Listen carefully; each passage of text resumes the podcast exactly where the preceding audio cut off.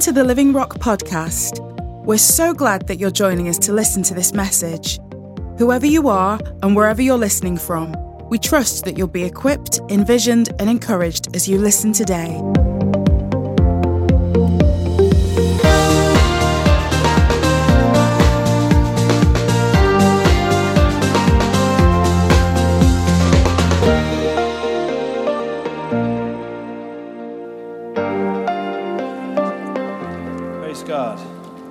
Good to be together, and it's good to be in the presence of God with one another.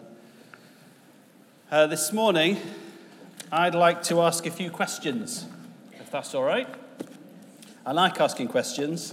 It's what I do all day, every day, as part of my, uh, my day job, is to ask people lots of questions.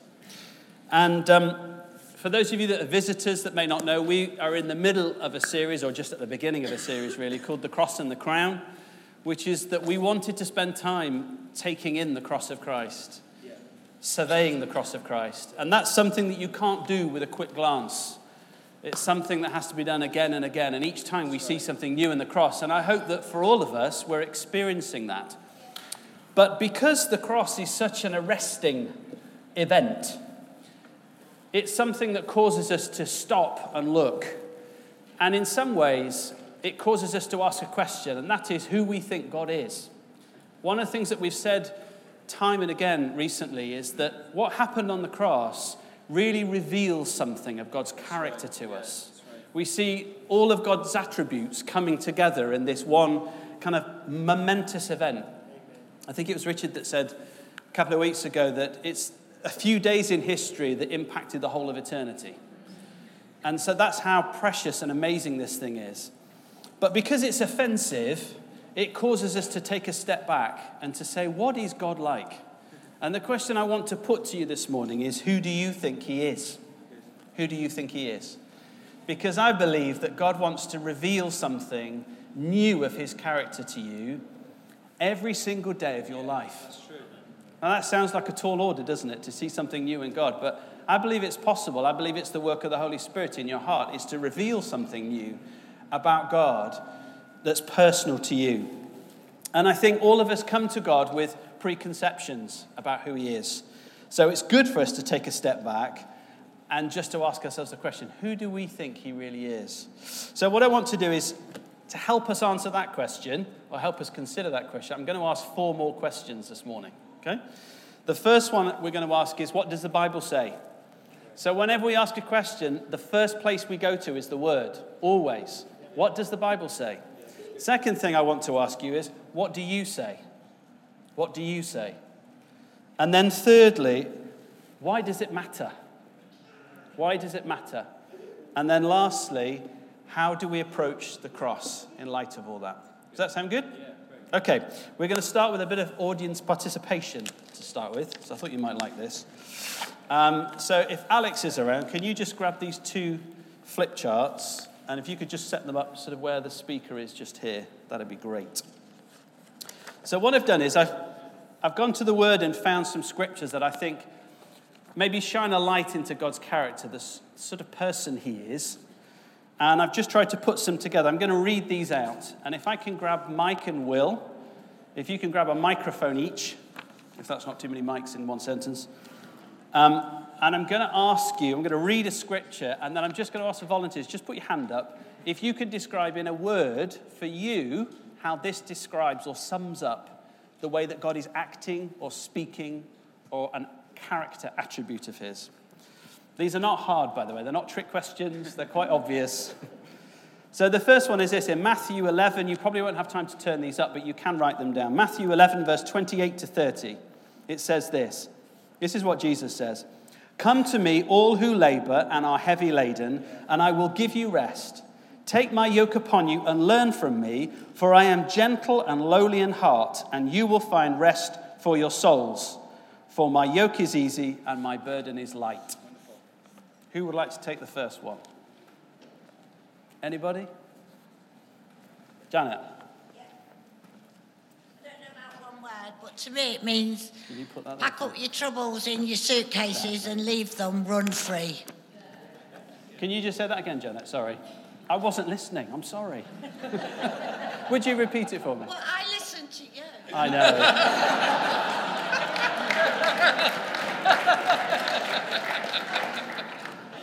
To me, Yes. it's saying put your troubles in your suitcases, leave them, and run free.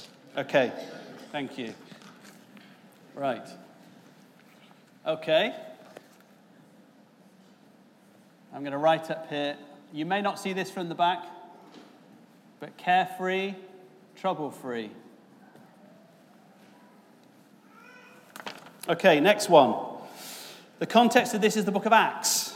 And there were a couple in the early church who sold some land and they raised some money and they came and they brought it to the apostles.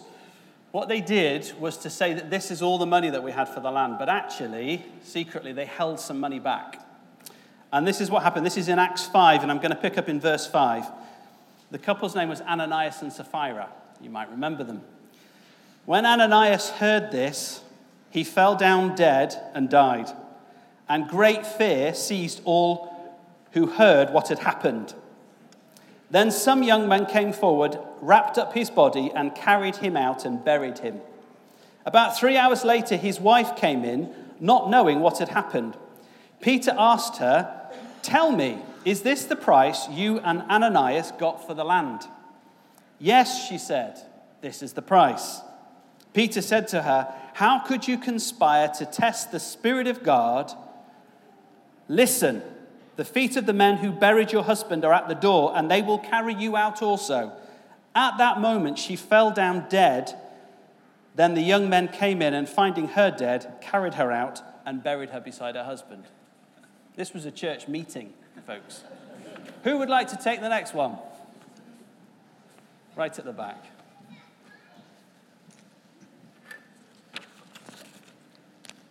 We're looking for something that can sum up something that it tells Fair. us about God's character. So, preferably in a word. You're not listening again. Go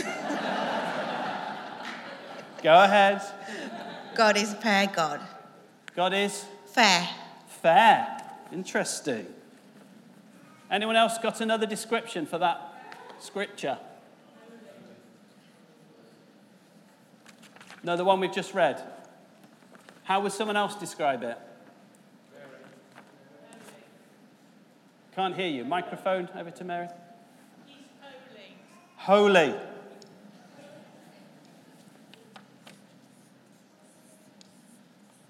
Okay, next one. Psalm 145, verse 8 says, The Lord is gracious and compassionate, slow to anger and rich in love. Who wants to sum that up with a word? There we go. Pauline never needs a microphone.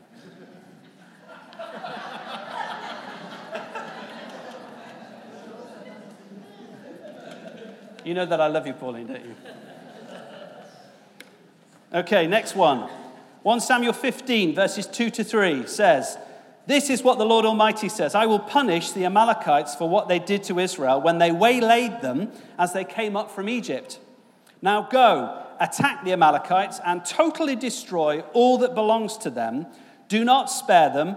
Put to death men and women, children and infants, cattle and sheep, camels and donkeys. I'm going to couple that with another scripture. Joshua 11, verse 20. For it was the Lord himself who hardened their hearts, that's Israel, to wage war, sorry, it's their enemies, to wage war against Israel so that he might destroy them totally, exterminating them without mercy as the Lord had commanded Moses. Who wants to take that one?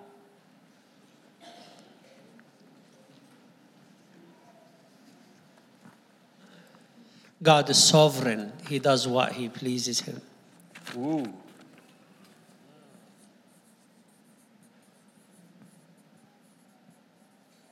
Okay. Next one.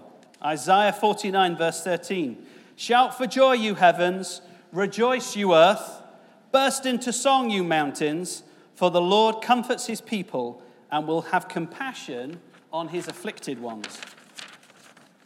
Psalm 147, verse 3.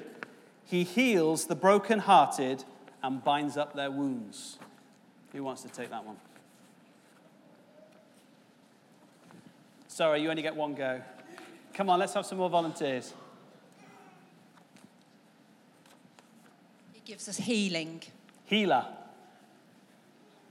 Anything else?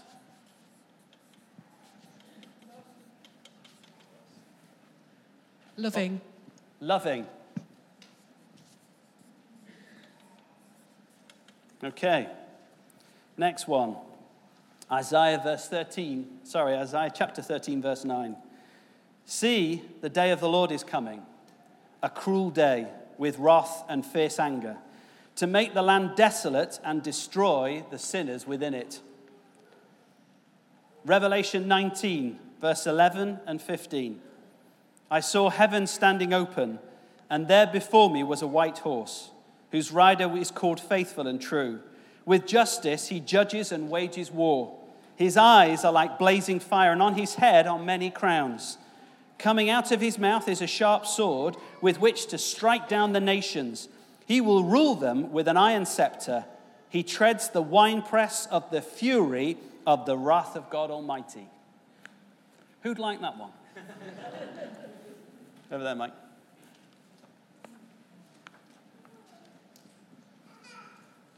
Just. Just. Any other words? Victor.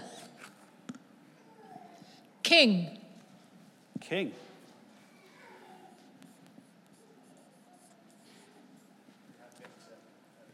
Victor. Let's put king and victor together. Victorious king. Okay. Deuteronomy 7, verses 7 to 8. The Lord did not set his affection on you and choose you because you were more numerous than other peoples, for you were the fewest of peoples, of all peoples. But it was because the Lord loved you and kept the oath he swore to your ancestors that he brought you out with a mighty hand and redeemed you from the land of slavery, from the power of Pharaoh, king of Egypt. Always right at the back. He's Oh, faithful. great. Faithful, okay. Any other words?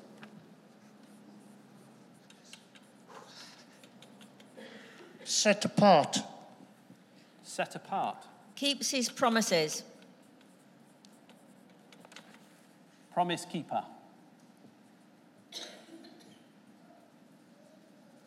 Okay. The last couple now. Mark 3, verse 5. This is Jesus. He looked around at them in anger and, deeply distressed at their stubborn hearts, said to the man, Stretch out your hand. He stretched it out, and his hand was completely restored. John 2, verse 13 to 22. When it was almost time for the Jewish Passover, Jesus went up to Jerusalem. In the temple courts, he found people selling cattle, sheep, and doves, and others sitting at tables exchanging money. So he made a whip out of cords and drove all from the temple courts, both sheep and cattle. He scattered the coins of the money changers and overturned their tables. To those who sold doves, he said, Get these out of here. Stop turning my father's house into a market. His disciples, disciples remembered that it is written, Zeal for your house will consume me. Any offerings for that one? Mike? Zealous. Zealous. Here we go. Running out of room here.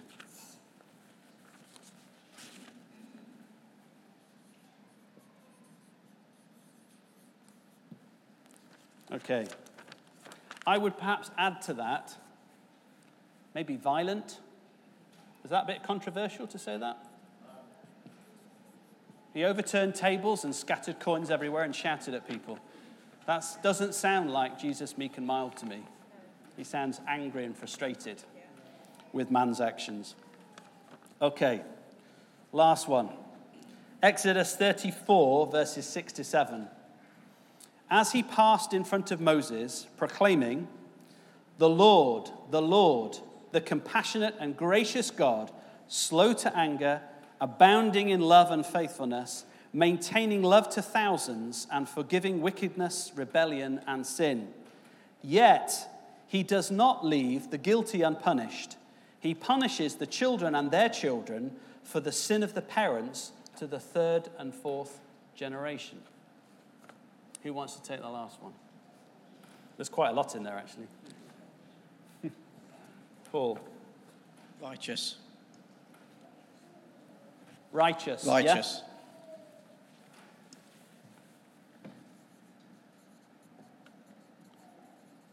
How about forgiving? How about unforgiving?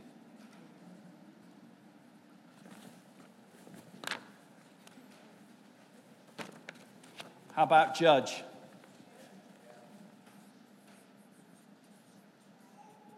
How about wrath?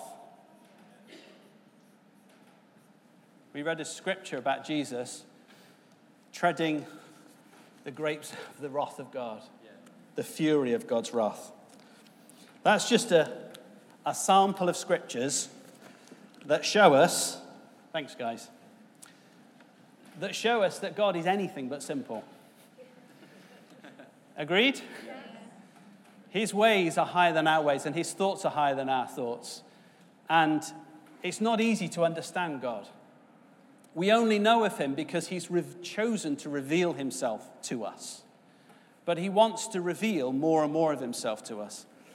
So that brings me to my second question, which is the question that Jesus posed to his disciples Who do you say that I am? And that's my question to you. Who do you say that he is? That's what the word says about him that he's fair, he's compassionate, he's a healer, he's loving, he forgives, sometimes he doesn't forgive.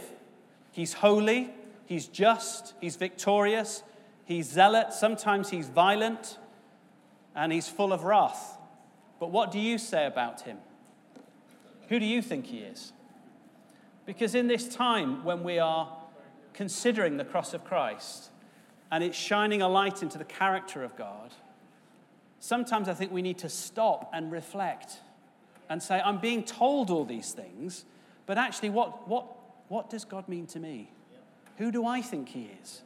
Because you see, I think each of us approaches God with the sort of lens that we use to look at Him. And that lens tends to be shaped by things like your upbringing, your experiences of life.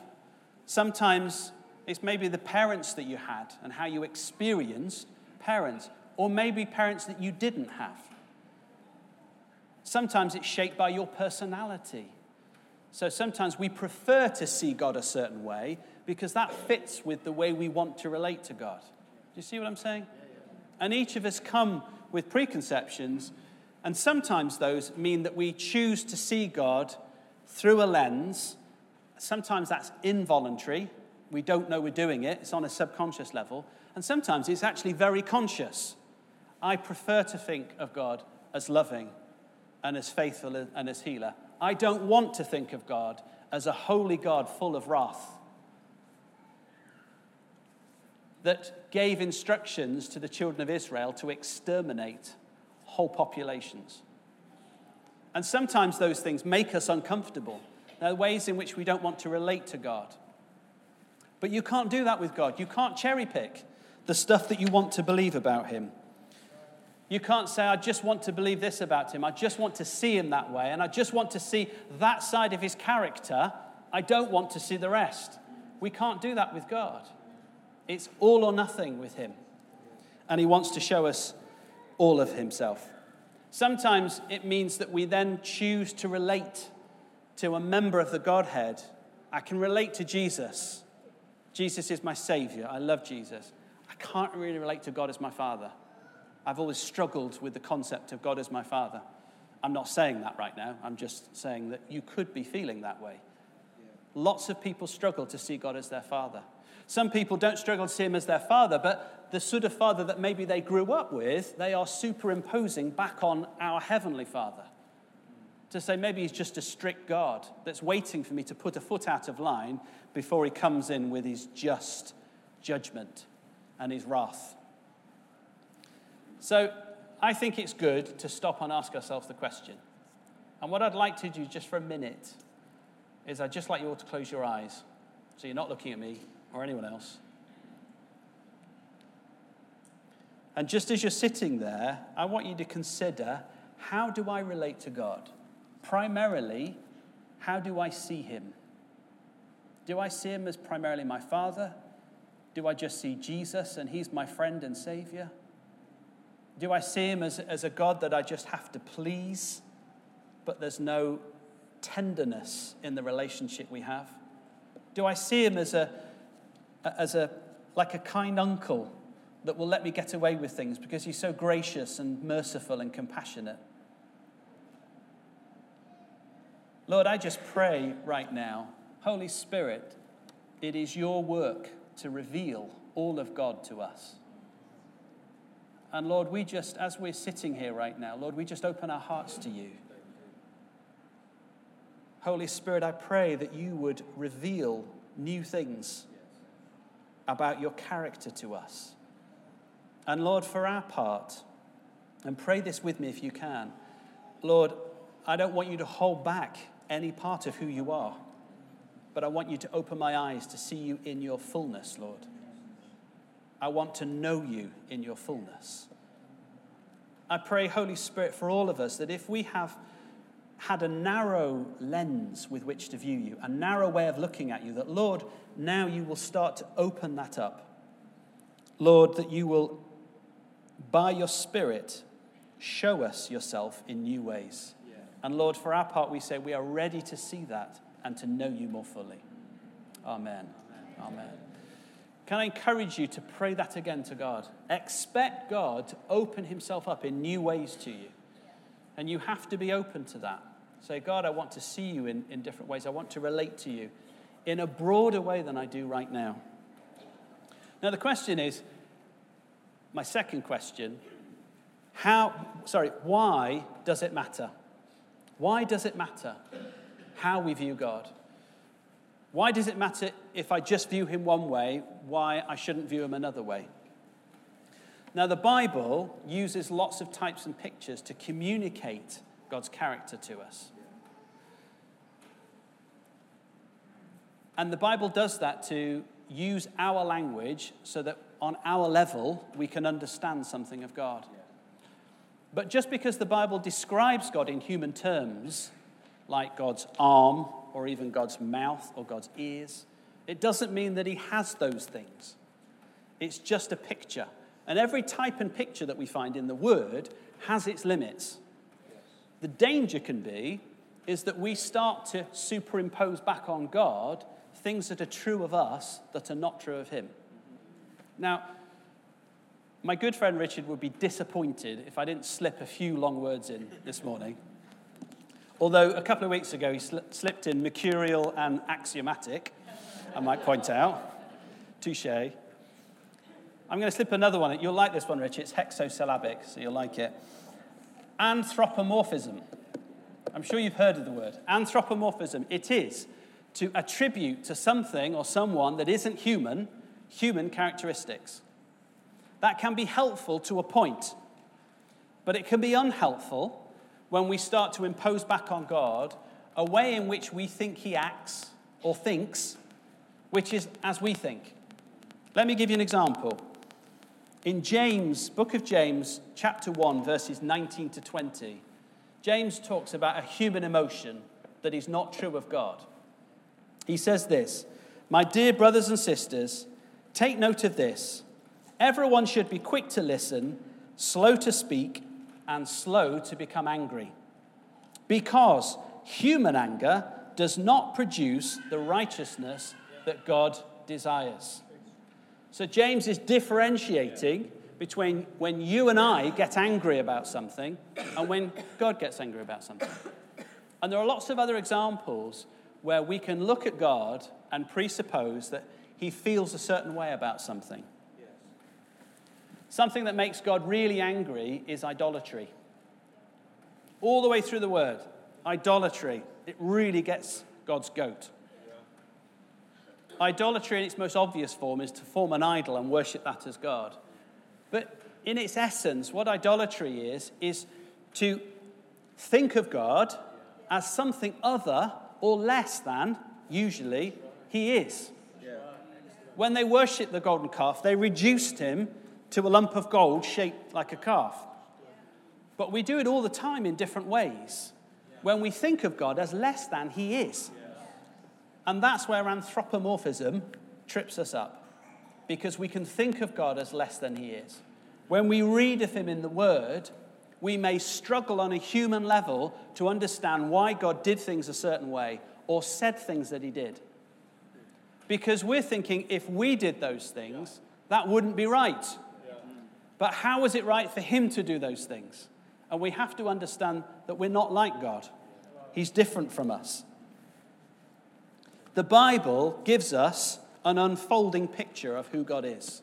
This is an unfolding revelation. It gives us an unfolding picture of who God is and his purposes.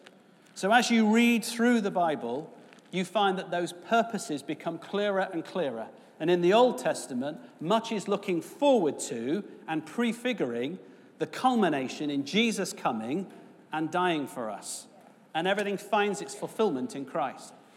But what we have to be really careful to do is not look at this and to say the Bible gets better at explaining who God is as it goes along. You see, the Bible is equally revelatory about God. What you read in Genesis, what you read in Leviticus, what you read in Deuteronomy is equally revelatory about God as what you read in the Gospels or the letters or anything else, even though you find those other things perhaps easier to read and understand. And unfortunately, there are some today who are starting to write off what came in the Old Testament because they don't like what they read. So they say, well, actually, this was just God interacting with a primitive culture and much of what went into the Old Testament was written by people from that primitive culture. And that isn't really what God's like. But when Jesus comes along in the New Testament, he says, forget all of that stuff. I'm like this, I'm nice. I'm meek and mild and loving and forgiving. Jesus wasn't like that, folks. And that's why some of the scriptures that we read a bit earlier are from the Old and some of them are from the New. In the Old Testament, God is revealed as gracious as, and compassionate and patient and loving as much as He is in the New Testament. And in the New Testament, there is constant talk about a coming judgment from God, which we can escape, Jesus says, by embracing Him. The God of the Old has not changed and had a personality change when the New Testament was written. He's the same God. And we have to be careful that we don't let people rewrite God's character on the basis that we don't like what we read in the Old Testament. It's important. I think two things can really help us with this. The first thing is to remember that God's nature is unchanging. God, uh, God says in Malachi 3, He says, I am the Lord, I do not change. Unlike you and me, He never changes. He is always the same. That's a difficult concept for us to understand because we are never the same, are we? We're always changing constantly in every moment of our lives. God is always the same. He is just as loving as He has ever been and will always be. And if He wasn't those things, we couldn't depend and rely upon Him and feel secure in His love. Because tomorrow He may not love us as much. He may fall out with us and think, I'm not going to love you as much now. I'm not happy with you. Like we would perhaps. But God isn't like that. And the second thing is, is that God in his nature is unitary. What that means is God is one. God is not lots of different parts made up. I'm not talking about the Godhead now, I'm talking about his nature and his attributes. All of these are not all the different parts that go into making God. God is one.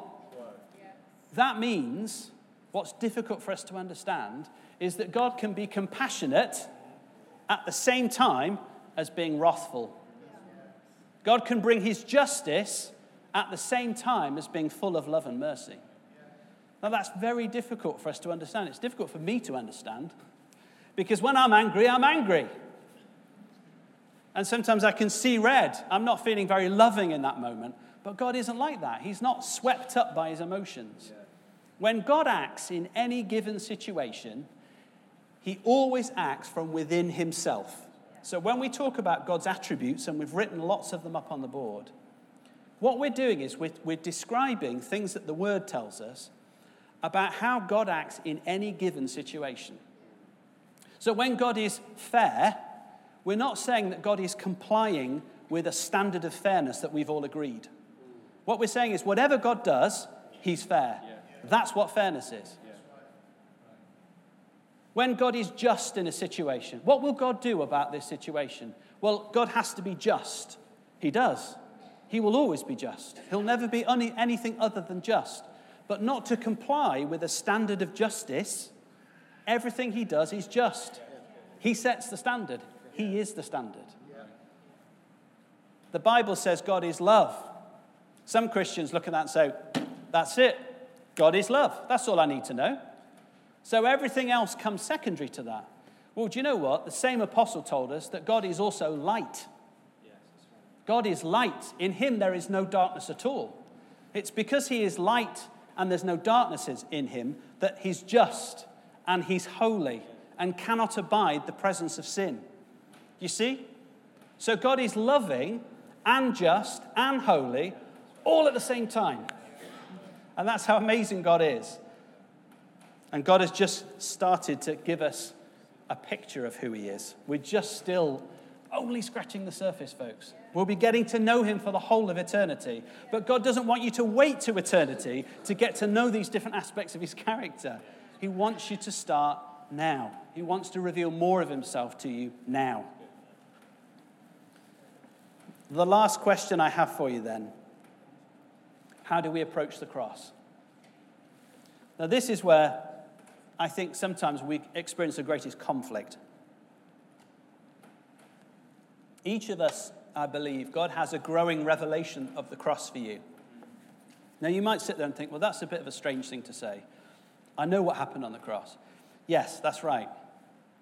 But you don't really know what happened on the cross because you've only just seen a little bit of what happened on the cross. And you say, yeah, but I'm totally amazed by what happened on the cross. How can there be more? But God says there is more. Because there was more going on than you can see. There was more happening than you have yet perceived. But I want to show you what happened. I want to show you what was going on on the cross. That for me is so exciting. To, to think that the Spirit of God is going to show me different aspects of what happened that great mystery of the divine, immortal, suffering a death and being raised again. some people are unwilling to accept some aspects of what happened on the cross because they're hard to understand. Why was it necessary for the innocent Jesus to die?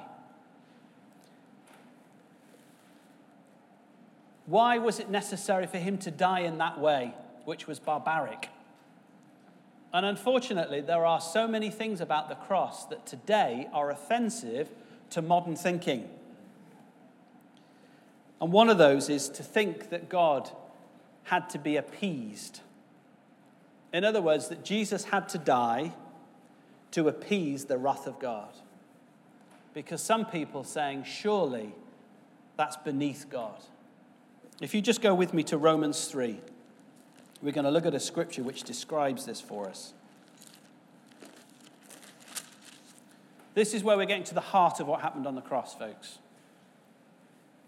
And this is where we're seeing these different, seemingly contradictory attributes of God coming together in this single act and moment. So if you go with me to Romans 3, we'll start in. Um, We'll start at verse 21. Paul says, But now the righteousness of God has been manifested apart from the law, although the law and the prophets bear witness to it. The righteousness of God through faith in Jesus Christ for all who believe, for there is no distinction. For all have sinned and fall short of the glory of God, and are justified by his grace as a gift through the redemption that is Christ Jesus whom God put forward as a propitiation by his blood to be received by faith. This was to show God's righteousness because in his divine forbearance he had passed over former sins. It was to show his righteousness at the present time so that he might be just and the justifier of the one who has faith in Jesus. There's an awful lot in those verses, isn't there? we don't have time to go into the fullness of those verses, but there's a couple of things I want to pick out. First of all, is this word propitiation. Some of your modern versions, like the NLT, um, will maybe say something like atonement or a sacrifice. And a propitiation we found elsewhere in the word translated as mercy seat. It was the place where the blood would be put by the great high priest to make sacrifice for the sins of the people. And the idea of propitiation is something that is put forward to appease the anger of another person. So at the cross, Jesus put himself forward, let his own blood be spilt to satisfy the wrath of Almighty God. Now, for some people, they don't want to think about that. Because how could God, if he loves his son, how could he punish him for all the sin in the world? How could he allow that to happen? In fact, isn't that whole thing quite barbaric and below God? Isn't God above all of that?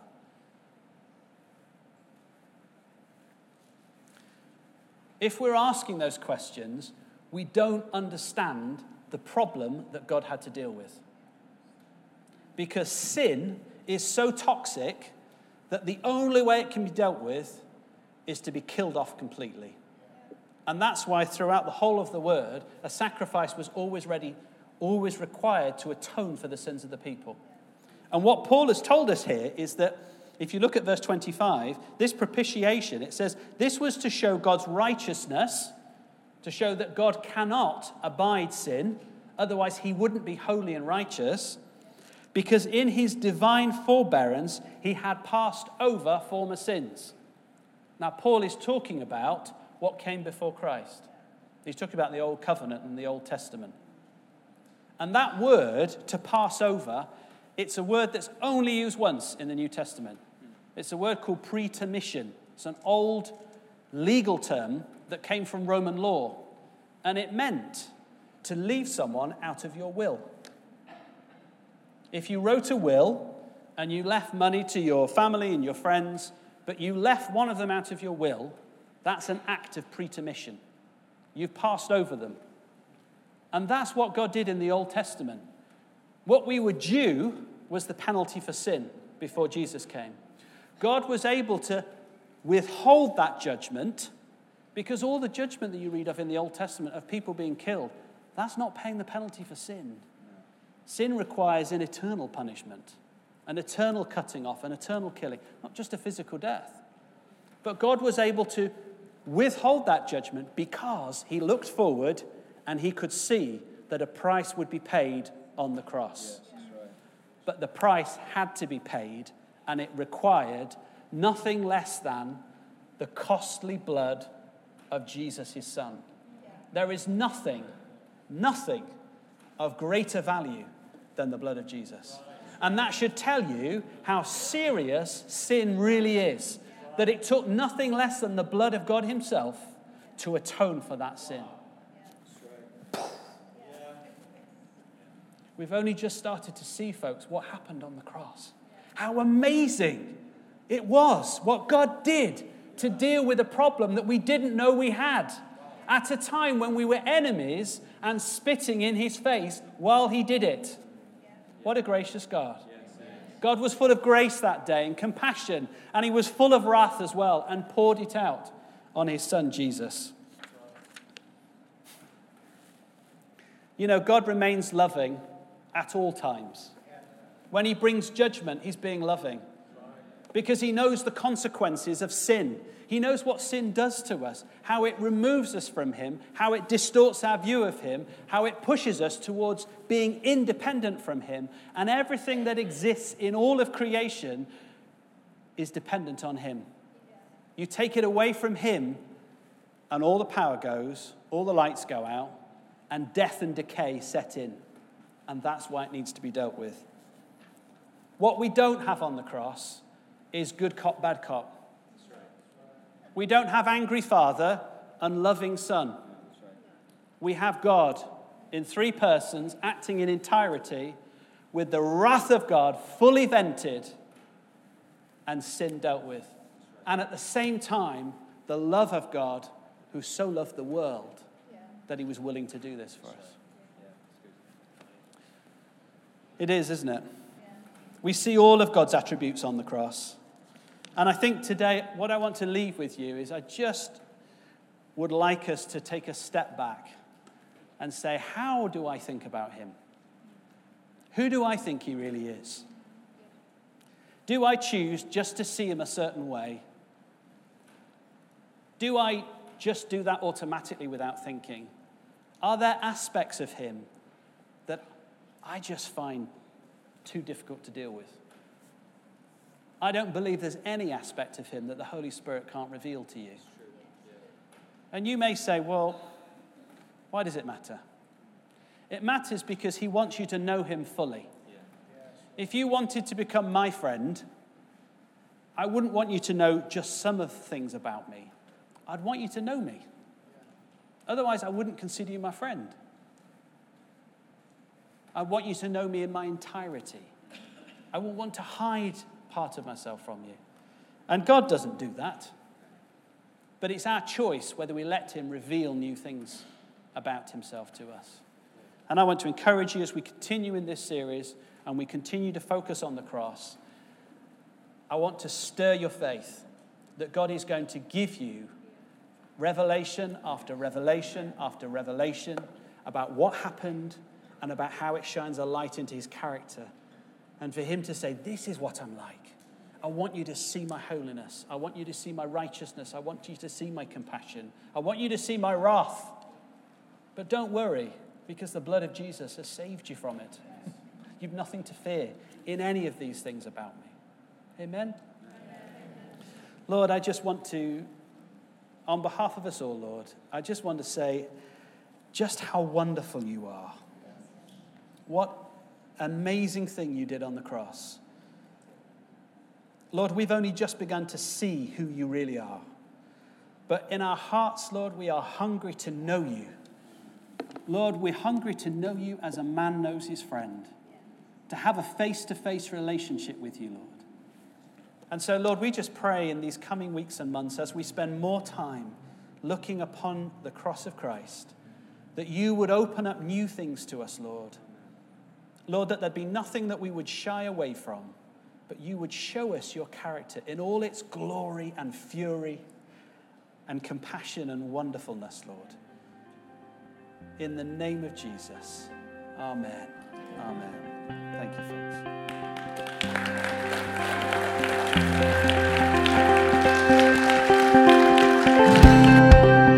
Thanks for joining us today. There's so much going on at Living Rock Church, and we'd love for you to be involved. Search for us online and get information about upcoming events and more great teaching. Visit www.livingrock.church or search for us on Facebook, Twitter, and Instagram.